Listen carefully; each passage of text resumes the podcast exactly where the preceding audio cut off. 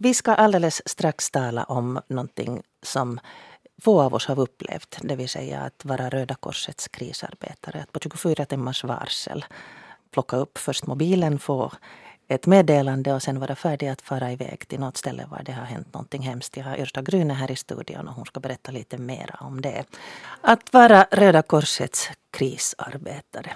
Yrsa Grüne, berätta om hur du blev involverad i det här arbetet.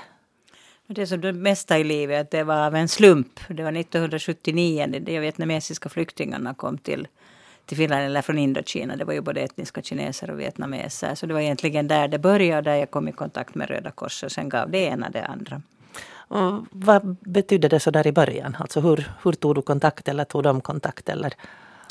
No, jag tog faktiskt kontakt för att vi hade då organiserat en sån här liten grupp som tyckte att vi kunde vara stödfamiljer för de här som kom. Och, och det där fulla av iver förstås så tog jag kontakt med Röda Korset. För på den tiden var det så att Röda Korset i Finland hade ansvar under de tre första månaderna för flyktingar som kom. Och det var ju den, egentligen den första stora vågen. Att vi hade ju haft chilenarna lite tidigare men det här var en, en lite, lite större sak så att säga. Och kvotflyktingar. Det åktes till de här lägren och så tog man därifrån dem. Men jag åkte aldrig till något läger utan jag jobbar nog bara här. Så att vi erbjöd så att säga vår hjälp till Röda Korset. Och vad ledde det till då? No, det ledde sen till det att jag sökte jobb där och fick en del tillfälliga jobb. Jag har aldrig varit så där fastanställd av Röda Korset men hoppade in lite här och där så att säga. Och utbildades då också ett ganska tidigt skede faktiskt i, i den här ska, jag gick den grundkursen i Röda Kors delegatutbildning som alltså handlar om det vad Röda Kors är och hur man jobbar och, och att det är opartiskt och att det, det Du talade här tidigare om sju principer. Sju principer som jag inte kan rabbla upp så här på rakan naturligtvis. Men just det här liksom humanitära, det här som, som går tillbaka till Röda Korsets grundande då, slaget vid Solferin. Och att den som, till och med en soldat som är sårad är inte bara en soldat utan, utan ska få hjälp. Och man ska inte se till liksom ras och religion och politiska åsikter och så, utan det är den humanitära hjälpen som är det viktiga. Och det andra som tilltalade mig faktiskt var det att det, det är ett sånt jättestort nätverk. För att vad, vad vi än läser om hur FN levererar hjälp hit och dit så det är nog vanligtvis en lokal Röda Kors eller Röda Halvmåneförening som delar ut den. Som vi har sett i Aleppo till exempel. Men du började då här i Finland med att, att uh, arbeta med de här flyktingarna flyktingfrågorna. Du är journalist till, till ditt vardagsjag. Ja. Så hur kombinerar det? Det är ju inte alltså då socialarbete eller um, medicinsk hjälp som du kan ge? Nej, det kan jag inte. Det är jag fullständigt oduglig Kanske någon, eventuellt någon liten första hjälp, men det är nog allt med det där. Men, men alltså det här att vara delegat, alltså det finns då olika yrken inom det hela. Det, utgångspunkten är att man har ett yrke man utbildas inte till ett yrke inom Röda Korset men man, man utbildas till så, det här Röda Korsprinciperna så att säga. Så att man, sen ingår man i en sån här reserv, personreserv.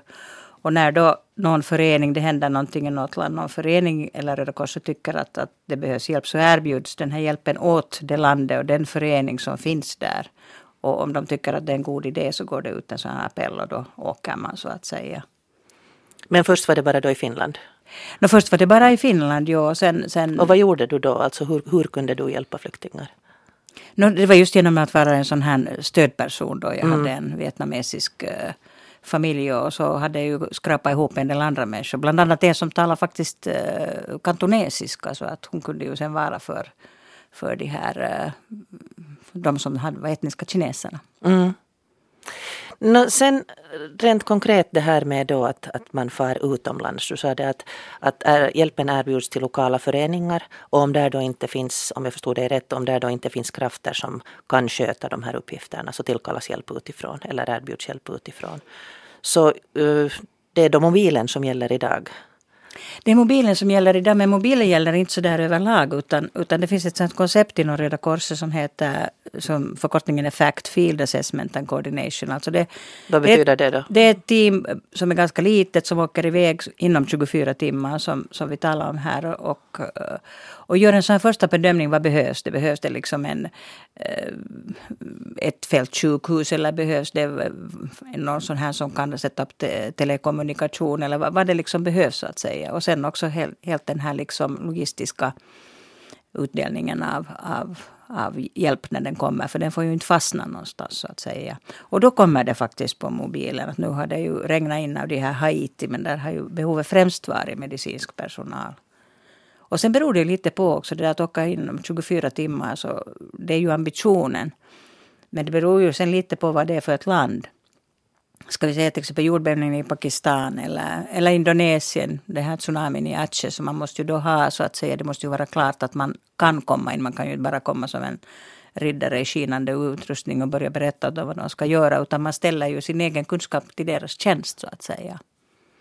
Och det är då för din del den här kunskapen då närmast kommunikation? Jo, no, jag, jag har nu gjort allt möjligt. Jag har nu skrivit rapporter och jag har nu bedömt det ena och det andra. Men det, är liksom, det handlar om att, du vet ju själv eftersom du är journalist, att det, det är så här influx av journalister och det var det till Aceh i synnerhet och alla stora drakar och sånt. Att det var ju det var en väldig uppmärksamhet. Vad betyder stora drakar? No, BBC och ja. alla de här stora bolagen så att mm. säga. Yle var nog där också. Men, mm. det där men, men, men då eftersom man själv är journalist så, så man förstår ju vad en journalist behöver och vill ha. Vad som behövs för att förmedla ut den här kunskapen. Inte vill de ju stå och tala med mig inte. Med en annan journalist. Utan de vill ju tala med den som är ansvarig för ska vi säga, transporterna till de avlägsna ställena. Som, det fanns ju inga vägar där. Så de enda, enda flygen var faktiskt, helikoptrarna var ju faktiskt det där, eh, de här Röda Korsets helikoptrar då i Aceh alltså. Det var ju en över 200 kilometer lång strandremsa som låg under vatten. Så att för att komma åt de här avlägsna och avskurna områdena så behövdes det här. Men då var det alltid så att de här frivilliga unga som, som kom från Indonesiens Röda Kors, de har faktiskt ett rött kors och inte en röd halvmåne. Så, så alltid, de fick alltid plats först och sen när det blev plats över så att säga tog, man med reportrar och fotografer. För det är ju jätteviktigt att underlätta också journalisters arbete. För hur når man annars ut till, till människor? Och folk som donerar pengar vill ju veta vad som egentligen hände där och, och, och sen måste ju man också på något sätt eh, kunna sätta in det i ett sammanhang. Så att du koordinerar då liksom mellanperson mellan journalisterna och eh, de som då jobbade med olika uppgifter där? Jo, det är ju ofta så där, jag, jag menar det är ju väldigt kaotiskt i en sån här situation. Det må vara en jordbävning eller ett krig eller vad som helst. Så, så det är ju väldigt kaotiskt för det är ju så många saker som borde göras och man har ständigt en känsla av att man inte räcker till. Och då är det ju viktigt att sådana läkare och och vad de nu har för yrken. Att de, att de så att säga får jobba i fred och planera i fred. Att det inte hela tiden är liksom någon som kommer och avbryter att nu är det igen någon och så. Och då fungerar man ju som en sorts buffert. Man kollar först att vad är det ni vill ha. Och så har man en viss sån här logistisk idé om vad vi kan göra och så håller man i den där helheten. Att okej, okay, att nu har jag lovat bort den där platsen och den och då kanske ni kan vänta till till imorgon. Eller, så att, och, och kolla med deras tidtabeller också. Så det är nog hemskt mycket ett sånt här nätverkande. Mm. De, läkare och sjukskötare och, och de som jobbar med logistik där, äh, ambulansförare eller lastbilsförare eller vad det nu som är behövs, äh, ställer de i allmänhet upp gärna för att, att liksom svara på frågor? För journalister? Ja. Nej. De tycker att journalister är ett otyg för det mesta. Därför mm. stör dem i deras jobb. Och det kan man ju på ett sätt förstå. För att, för att som jag sa, det är så kaotiskt. Men där gäller det ju, det är ju det gäller liksom att bearbeta dem också och säga att hej, det kanske kunde vara en idé. Men för det mesta är det nog så att man, det, det, de är nog lätt övertalade sen. Men att det är ju klart det att, att om man åker dit som kirurg eller, eller en som har eller ska skola dem som har ansvaret för de här, för de här lagren så då, då är det ju det man prioriterar. Och som du sa så är det säkert väldigt viktigt att den här informationen går ut. Det vet vi ju alla som, som ser de här bössorna runt om kring hungerdagen till exempel eller överhuvudtaget om det är Röda korsinsamlingar att man behöver veta. Ja, den, den börjar ju faktiskt intressant för den, den börjar ju som en, en man avstod från en lunchsedel. Och nu har det blivit så här stort. Hur mycket har du rest? No, nu har jag rest en hel del. Alltså, både som... Du reser som journalist? gör det, ibland går de liksom lite in i varandra. Att ett exempel är från 99 när jag då var som journalist i, i, det, där, i det forna Jugoslavien när NATO bombade Serbien. Och, det där, och så hann jag ju knappt hem därifrån och sen ringde de och frågade om jag kunde hoppa in så där, med ganska kort varsel på den här Röda Korsets delegation i Belgrad. Därför för att de de tog för säkerhets skull ut alla, alla delegater som kom från ett NATO-land. Så att det där, då hoppade jag in där som så kallad informationsdelegat. Och bomberna föll då ännu? Eller Nej, då föll inte bomberna mer. Alltså, det kommer jag alltid ihåg att det var, det var, det var förfärligt oväsen tycker jag, då när jag var där som journalist och det blev mörkt på kvällarna och taxierna körde i full fart över de broarna och var livrädda för att Nato skulle bomba dem också. Men, det där, men sen när jag kom tillbaka så, så det första jag reagerade på när jag stannade utanför det samma hotellet där jag hade bott under kriget så, så var att det var så tyst. Och då bodde vi faktiskt först på hotell men sen småningom så bodde vi, jag stannade där i tre månader då och så, och så vad heter det, bodde vi i sådana små lägenheter. Men varje gång som det var någon sorts uh, fara för upplopp eller någonting sånt så måste vi flytta in av säkerhetsskäl på ett hotell. Så att vi alla var på samma ställe om vi skulle evakueras. Mm. Vilka andra ställen har du varit på? Och sen har jag varit det där, jag tror, eh, om jag nu ska på något sätt eh, ta fram, jag, jag har alltid sagt att, att det här det här jobbet som journalist i, i Serbien och Jugoslavien lärde mig liksom hur alla ljuger. Att krigets första offer är alltid sanningen. Och så är det. Men det där men och då trodde jag att nu har jag lärt mig egentligen allt som jag behöver. Men, men för mig var nog den stora omvälvande grejen var nog den här kommenderingen till Aceh. Och jag, jag fick då det här telefonsamtalet den 6 i första 2005. Och då var det ju på annandag jul som den här tsunamin hade, hade då inträffat. Och så åkte jag då iväg. Jag kommer inte ihåg om det var följande dag eller hur det nu var. Men ganska snart i alla fall. Och då kommer jag ihåg att jag visste ju inte alls vart jag var på väg och hur det nu skulle se ut och vad det nu egentligen skulle vara. Och, och då åkte jag iväg som en sån här fact-delegat. Och det betyder alltså att man inte enbart koncentrerar sig på den där informationen utan att man också då mm, gör andra saker, det som behövs helt enkelt. Och så kom vi då dit och det där och, och, och till, till Banda Aceh och med ett flyg och vi åkte över den där västra kusten som, som det såg alldeles som någon med rakhyvel hade dragit ner det. Det var så vackra gröna stora djungelberg så att säga. Och det såg ut som allt skulle vara liksom rakat och så såg man liksom under det där vattnet var husen hade stått i den här eh, Mulabo, den här ena stan. Och sen när vi kom till, till Banda Aceh så mötte då de här lokal, de hade lokala chaufförer och en av dem så, så körde oss då till det som var Röda Kors-kontor, eh, eller vad man nu ska säga. För Röda Korset var ju, bort, det var ju bortsopat med vattnet. Och det där, då minns jag bara att den här som körde bilen, så när vi åkte förbi ett sånt här ställe, ett visst ställe, så började tårarna rinna längs hans kinder.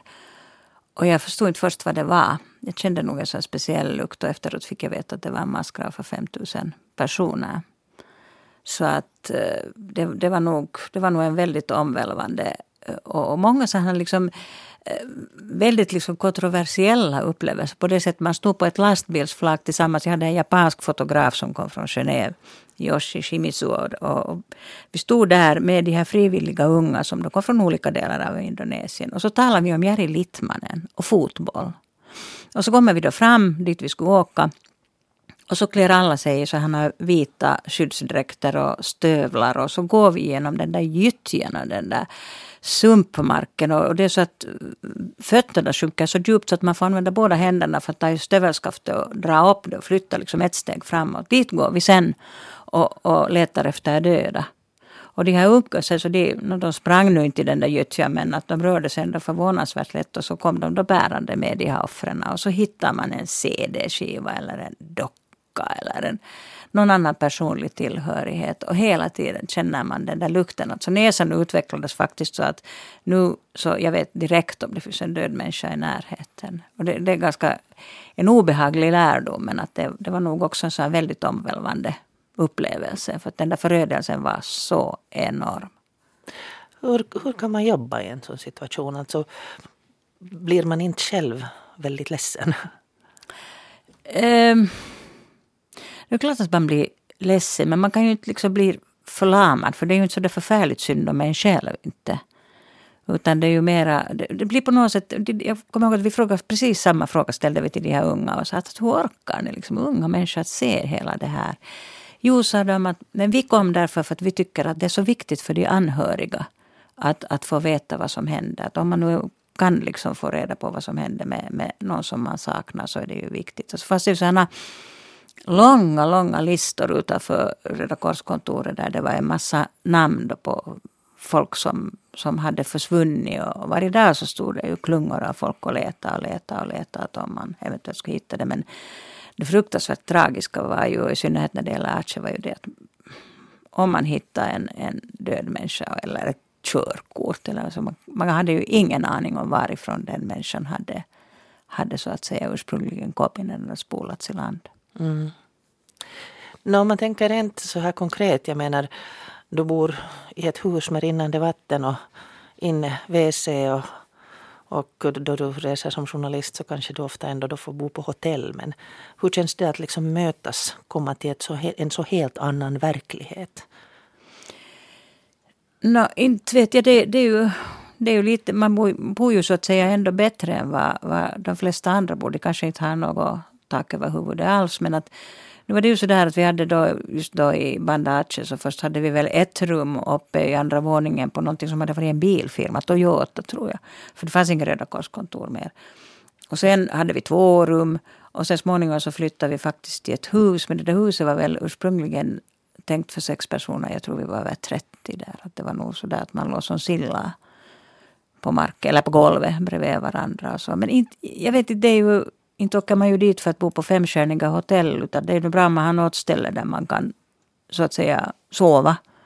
Och resten är ju det här jobbet. Men där är ju alltid den där faran att sen går man så in i det att man tycker att det ska vara liksom varje dag och, och 24 timmar om dygnet. Alltid finns det någonting att göra. Någonting blir ogjort och någonting borde ännu göras. Så det är så här att, att då, då är just den här teamledarens uppgift väldigt viktig. Att efter en viss tid så måste man bryta det. Äta, sova? Uh, ha fritid. Mm. Att det var, jag kommer ihåg att vi hade en, en, en teamledare, han var amerikan faktiskt. Och han, han, gjorde, han löste det på det sättet att på söndag eftermiddag så fick vi inte jobba. Men det vad vi gjorde var att vi gick och spelade fotboll med de här lokala. För, för de ville väldigt gärna liksom nu ändå göra någonting och så här. Så att, så att, och sen småningom utökades det så att det blev liksom hela söndagen. Och, och så det är ju klart att om det sen inträffar någonting väldigt sådär extempore så då hoppar man ju in igen. Men om det är det här att man ska liksom sköta det här, hela den här ruljansen så, så måste den här vilan finnas för annars bränner man sönder sig själv. Och då är man nog inte hjälp för någon överhuvudtaget. Händer det att, att människor kommer liksom fulla av iver att hjälpa? Jo, värst värst det där om man åker ut för att vara hjälte. Liksom, eller, eller man tror att man på något sätt ska liksom vara den som fixar allt. För, att, för till hela det här konceptet, hela konceptet går ju ut på det att man ställer liksom sin egen kunskap och sig själv till förfogande för andra. Det är ju inte så att man går dit och bestämmer. Utan det är ju, det är ju liksom ett samarbete och det är ju de som har lokalkännedomen. Det är de som vet bäst och det är de som blir kvar när man själv åker. Och det här passar ju egentligen ganska bra ihop med den här journalistetiken. Liksom. Man tar inte ställning och man, man, liksom, man, man är inte där för att eh, för att du berättar hur allt ska gå till. Utan man är ganska lyhörd om man, om man är bra. Men å andra sidan har jag nog sagt att jag är säkert en dålig journalist. För att jag var mycket bättre på att sitta där i Atjö och bara lyssna på folk än att gå fram och sticka liksom en mikrofon under näsan och säga hur, hur känns det nu då? Mm. Eh, förra timmen så lyssnade vi på en dokumentär om militärprästen som, som var en hjälte, nu då du talar om hjälte här. Men han gick ju aldrig med på själv att, att uh, prata om eller berätta om vem han hade räddat och så vidare. Du som inte har hört den här dokumentären så den finns alltså på arenan. Uh, dokumenterat kan du googla på där. Men um, hur är känslan bland de här människorna som, som jobbar där? Alltså, ehm, man ska inte känna sig som hjälte men, men någonting måste ju vara som, som gör att man orkar. Det är nog säkert det där att man på något sätt upplever man ju sig på ett positivt sätt som en, som en kugge i ett stort hjul. Alltså det, den här rörelsen är No, jag personligen anser ju att den är helt fantastisk. Jag menar att, att ha en massa frivilliga runt om i världen på ort och ställe som vet, eh, eller ska vi ta ett annat exempel, till exempel jordbävningen i Pakistan. Alla tv-kameror stod uppriggade någonstans där i Kashmir. Och därifrån gjordes rapporterna. Men det fanns ett helt område där mot, mot Afghanistan, alltså det som kallas Northwestern Frontier Provinces. Och, och, och där var förödelsen också stor. Men de här visste hur man kommer dit och de visste vem som så att säga är byäldste. Och de visste liksom om det var någon annan som hade, som hade satt upp ett sjukhus och sånt här. Att den här lokalkännedomen som finns i den här rörelsen är nog helt, helt otroligt fin. Och kanske det är det som gör att man man tycker att det. Och så, det passar liksom vissa människor väldigt bra det här att, att man att huvudsaken är det här humanitära och, och det är viktigt att vara Och det är inte äventyr heller? No, nu är vi nu säkert alla lite äventyrare, både journalister och, och krisarbetare. Men, men, men det är det som är huvudsaken. Att vi, jag skulle inte kalla det kanske äventyrare, utan så här nyfikenhet på liksom omvärlden och hur det faktiskt är. Och, och, och försöka förstå. För det är ju inte så hemskt. Jag människor i hela världen är ju ändå ganska lika. Inte det är någon större skillnad mellan oss. Inte. Du var inne på, eller vi var inne på det här att fara från den trygga tillvaron och den rätt ganska bortskämmande tillvaron som vi har här i Norden till ett land som har just drabbats till exempel av en tsunami eller en jordbävning eller var bomber faller ner. Men hur är det sen att komma hem efter att ha varit en tid i sådana förhållanden och omringad av mänskligt lidande och samtidigt mänskligt samarbete? No, man kunde ju tro att man är så där väldigt lättad för nu är allt lugnt och skönt igen. Och förstås det, det är alldeles härligt att se barnen och, och vid det här laget också barnbarn på, på nytt. Men, det där, men, men eh, det är nog alltid svårare att komma tillbaka än att, än att åka iväg någonstans. Jag åker ju vart som helst och det är ju liksom inga problem. Men att komma tillbaka är alltid svårare. Den här kulturchocken kommer då. Och det handlar inte om det här, för min del åtminstone, om att tänk så folk är otacksamma här och tänk så, så de eh, klagar över små saker. Och sånt. Det, det, det liksom, jag kan inte riktigt sätta fingret på vad det är. Men det är någonting, det har att göra också med det att oj så här är kallt. Oj så här är lite människor. För det, det är en sån här vanlig reaktion. att Det finns ju så mycket människor överallt annars i världen. Men här är ju så förfärligt få människor. Och, och sen är det det, det kanske också det har varit så berikande. Så dels det att man har träffat då de här människorna på ort och ställe. Och sen då, det, man jobbar ju vanligtvis i ganska internationella team. Vi kommer från olika delar av världen. Så, så det blir en sån sammanhållning. Och när det gäller just det här då, det här FACT-teamet, det här som åker iväg då och gör den där första analysen. Så, så det, det har nog ofta varit, åtminstone till en del, samma människor som, som tydligen då är sådana som har kunnat åka. Sen beror det ju på ens arbetsgivare också hur snabbt man kan åka och sådär.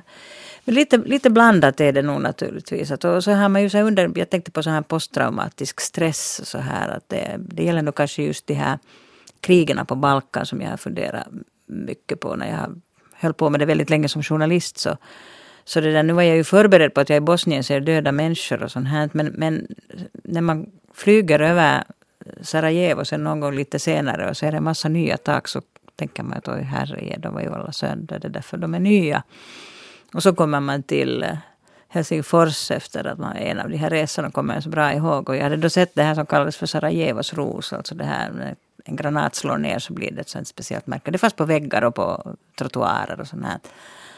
Och så gick jag omkring i Helsingfors och tyckte att där är ett fönster helt. Och där är ingen Sarajevos rosor. Så ringde jag till min kompis att hörde, nu är det nog dags att träffas för att och hon förstod precis vad det handlar om för hon jobbar också inom Röda Korset. Så jag tänkte att det, det dyker upp de här grejerna liksom efteråt men på väldigt, väldigt liksom oförutsägbara sätt. Finns det någon debriefing? Eh, möjlighet ja. att prata efter det att man har varit? Ja, det var, det var obligatoriskt faktiskt efter, efter, det, efter den där Belgrad grejen och också efter de här andra eh, katastroferna så har det nog varit, och den, den möjligheten är alltid liksom öppen, att man kan alltid efteråt, för det kommer ju ofta med fördröjning sådana reaktioner. Men, men många gånger så klarar man ju det nog med det att med, man har vänner att tala med. Och så här. Men på något sätt måste man alltid liksom nog lite bearbeta det där. Sen kanske man måste skriva om det också i något skede. Mm. Nå, vad är det mest utmanande och vad är det mest belönande i att jobba i katastrofer? No, det mest utmanande är kanske att, eh, att förstå sina egna begränsningar och, och liksom bibehålla sitt sunda förnuft. För det kommer ju in en massa saker. Det kommer in så här som i Aceh just därför pågick ju ett krig faktiskt samtidigt. Och det rykten om överfall och, och så här. Har du varit rädd? Nej, inte jag är rädd. Men å andra sidan ingen hjälte heller. Jag är ju feg så att jag säger ju alltid till att, att det, åtminstone jobbet blir gjort. För annars så blir det ju bara problem om någon ska börja bära på mig. Och det, där, och det mest givande är kanske just det låter nu så hemskt högtravande, men att arbeta, arbeta för en sån sak som, som, som då på något sätt gagnar andra människor. Och det är ju det som journalister gör, men som reporter gör man ju det egentligen också. Det är ju det där den förmedlingen av information, att själv förstå och sen själv kunna berätta liksom på ett sånt sätt att andra förstår. Så det tycker jag nog nästan att det är det, är det mest givande. Och sen just det här att, jag menar jag hade ju aldrig i mitt liv tänkt att jag skulle ha ett jobb där jag reser. Det hade ju faktiskt, jag kommer ännu ihåg, en pojkvän vars pappa hade åkt till Brasilien någon gång på 40-talet. Och han, han, kom sen tillbaka och så ville den pojkvännen att vi någon gång skulle åka dit. Sa att du till Brasilien så får du mig aldrig. Där finns bara ormar och spindlar. Jag har varit där tre gånger och han har inte varit en enda gång, den här förra pojkvännen. Mm. Så kan det gå. Mm. Och du talade om den här sammanhållningen. Har du fått livslånga vänner? Ja, nu är det, så man vet på något sätt någonting om varandra. För man har ju då... Man Vi har, har levt i ganska primitiva förhållanden. Vi har levt i primitiva förhållanden. 24-7. ja, vi har ibland haft lite lite mat eller så här och vi har haft en massa praktiska problem att lösa. Och sen är det ju så att man kan inte jobba i, ett, i, ett, i sådana förhållanden om inte man har ett team som man så att säga litar på. Att det, då blir det outhärdligt. Det finns ingen plats för att köra solo. Det finns det inte. Sen är ju alla också olika personligheter så att det finns det ju också sen skismer och någon kanske kom dit och tyckte att den skulle vara lite mera hjälte än vad de andra tyckte att den borde vara och så här. Men, men det sånt förekommer ju överallt att det, det är inte sådär, vad ska vi säga, speciellt dramatiskt. där inte. Att jobbigt är det sen om, om någon faktiskt blir sjuk eller eller det där, om det händer någonting annat sen långt efter som när en del, eller det avfyrade skott mot en Röda korsbil. Så det, det, är ju inte så roligt sen mera. Inte. Att då får man ju fundera hur man ska göra. Tack Yrsa Grina för att du kom hit och berättade. Tack.